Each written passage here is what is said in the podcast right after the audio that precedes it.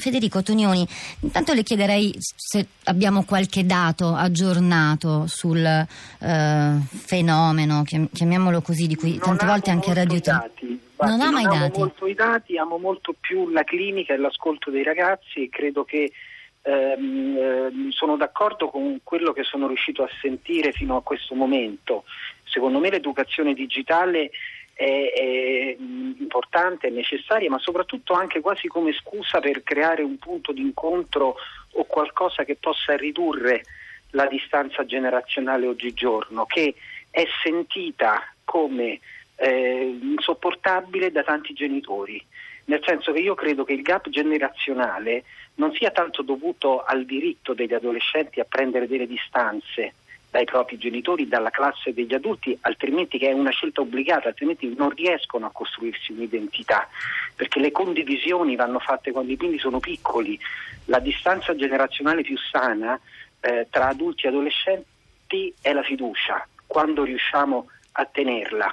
Per cui io credo che la, il, quando il gap eh, generazionale è sentito come eccessivo e crea delle difficoltà, sia più a forse una comprensibile difficoltà di noi adulti a metterci in discussione, ad andare in crisi. Perché se c'è un adolescente da una parte c'è un genitore in crisi dall'altra. Se questo non accade vuol dire che l'adolescenza in qualche modo si prende cura dei genitori e compiace e, e, poi paga un prezzo a volte molto alto.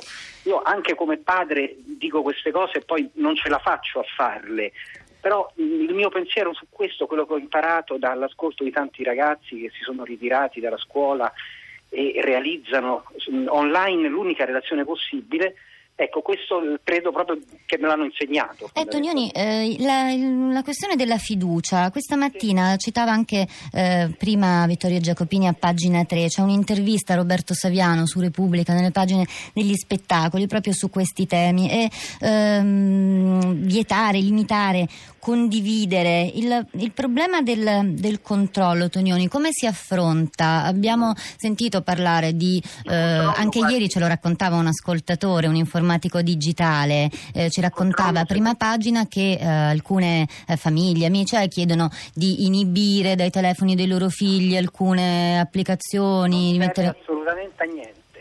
Il controllo serve a impazzire, nel senso fa molto più male a chi lo fa che a chi, lo, che a chi lo subisce inconsapevolmente, non serve mai a conoscere meglio un figlio, anzi si mettono gli adolescenti se, il, come dire, prigionieri dell'esigenza di prendere le distanze, di alzare il tiro e allora sì di correre dei rischi.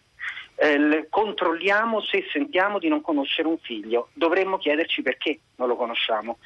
Il punto, dal mio punto di vista e anche inerente al lavoro che faccio, ha molto a che fare in realtà con nuove forme di assenza genitoriale, perché i bimbi si conoscono da piccolini e da piccolini gli presentiamo quando pensiamo non corrono rischi, i tablet e qualsiasi applicazione digitale sempre più secondo una logica sostitutiva della nostra presenza che di condivisione, perché non esiste una babysitter formidabile come un tablet. Qui chi ha figli lo sa.